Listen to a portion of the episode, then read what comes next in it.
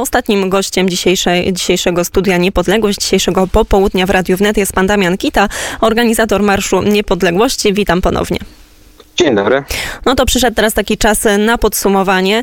W jaki sposób przebiegał ten marsz, jaki jest e, bilans e, straty i tak naprawdę opowiedzmy też trochę o tych incydentach, które wydarzyły się w przeciągu mhm. ostatnich kilku godzin. Przede wszystkim powiem o, e, tak oddając sprawiedliwie e, tutaj całości obrazu e, tej dzisiejszego wydarzenia. Trzeba powiedzieć, że większość uczestników, zdecydowana większość, być może 70 nawet procent, 80 procent przyjechała dzisiaj autami.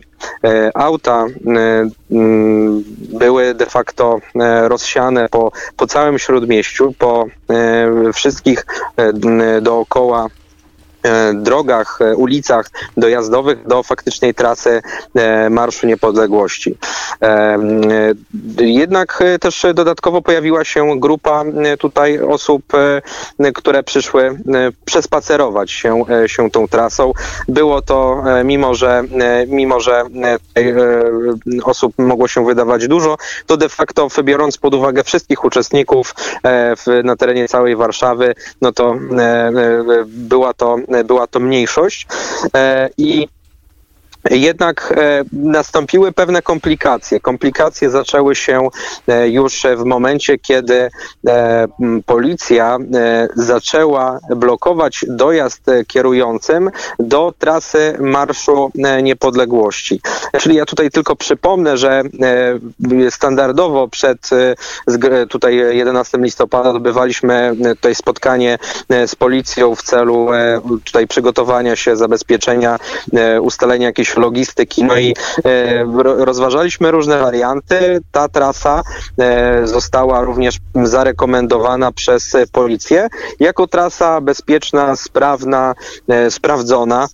Także też my jakby dłużej się nie zastanawialiśmy nad innym wariantem.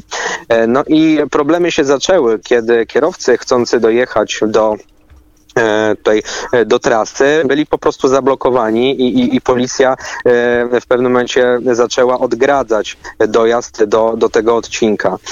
Również kiedy marsz faktycznie wyruszył i przepraszam,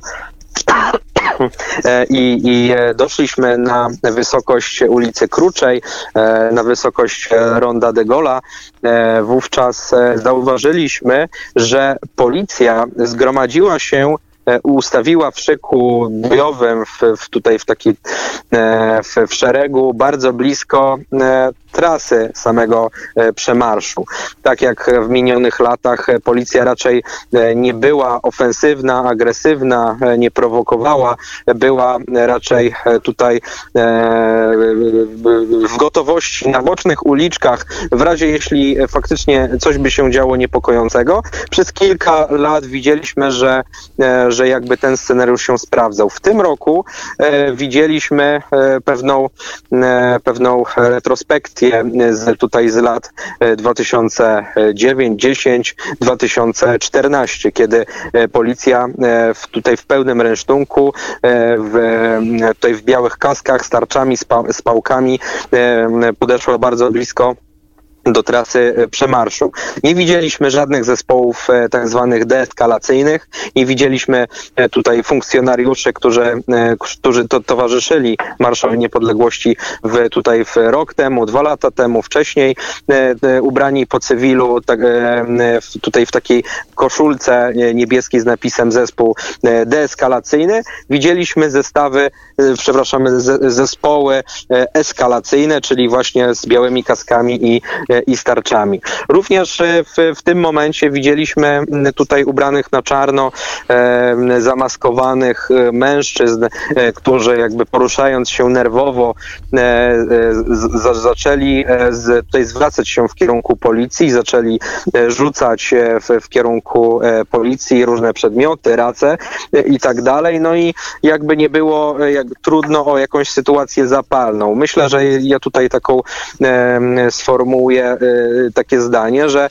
w poprzednich latach oczywiście nie brakowało różnych prowokacji, ale te prowokacje przeprowadzali amatorzy i z tymi prowokacjami szybko radziła sobie Straż Marszu Niepodległości, ale jeśli w tym roku za prowokacje zabierali się zawodowcy, profesjonaliści, no to już trudno było oczekiwać innego przebiegu wydarzeń.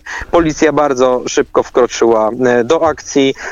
Tutaj nawiązała się, nawiązał się właśnie taki e, zapalny incydent. Na, na szczęście główne tutaj jakby uderzenie wzięła na siebie Straż Marszu Niepodległości. Po, po, po pewnym czasie udało się opanować sytuację. Tutaj Straż Marszu E, miała też za zadanie e, jak najszybsze przeprowadzenie tego marszu w celach właśnie e, rozładowania tutaj tego, tego, tego tłoku w, okolicach Ronda Dmowskiego. Jakby tutaj zadaniem straży było jak najszybsze zwiększenie tempa, przeprowadzenie tutaj wszystkich na drugą stronę, drugą stronę Wisły. Ale niestety nie, nie, wszystkie, nie, nie wszystkie te incydenty udało się tak szybko opanować. Mamy informację sprzed godziny z Komendy Stołecznej Policji, że kilku policjantów odniosło rany po tym, jak właśnie grupy chuliganów za zaatakowały tych funkcjonariuszy w centrum Warszawy.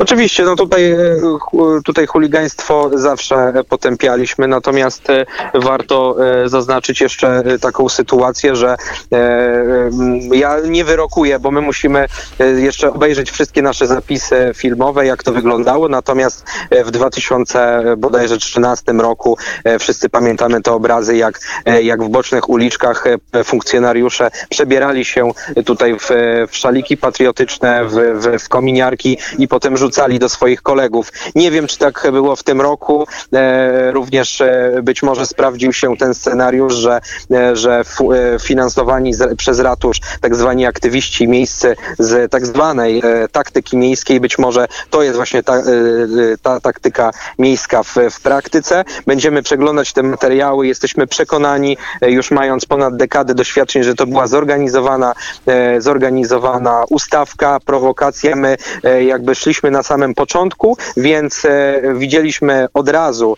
e, byliśmy jakby w centrum tego wydarzenia, apelowaliśmy do wszystkich e, patriotów o to, żeby, żeby szli dalej, żeby się nie zatrzymywali i faktycznie no, nieporównywalnie większa część jakby tych, tych wszystkich osób, które przyszły tutaj w pozytywnym celu, szła tak jak o to prosiliśmy do przodu, a grupka osób, którym zależało na, na jakiejś zadymie, koncentrowała się na policji, a policja się koncentrowała na tej grupie, więc e, to wyglądało tak podręcznikowo, że, że, że, że trudno tutaj jakby e, mieć, e, odnieść inne wrażenie, jak, jak to, że to byli po prostu za, zawodowi prowokatorzy.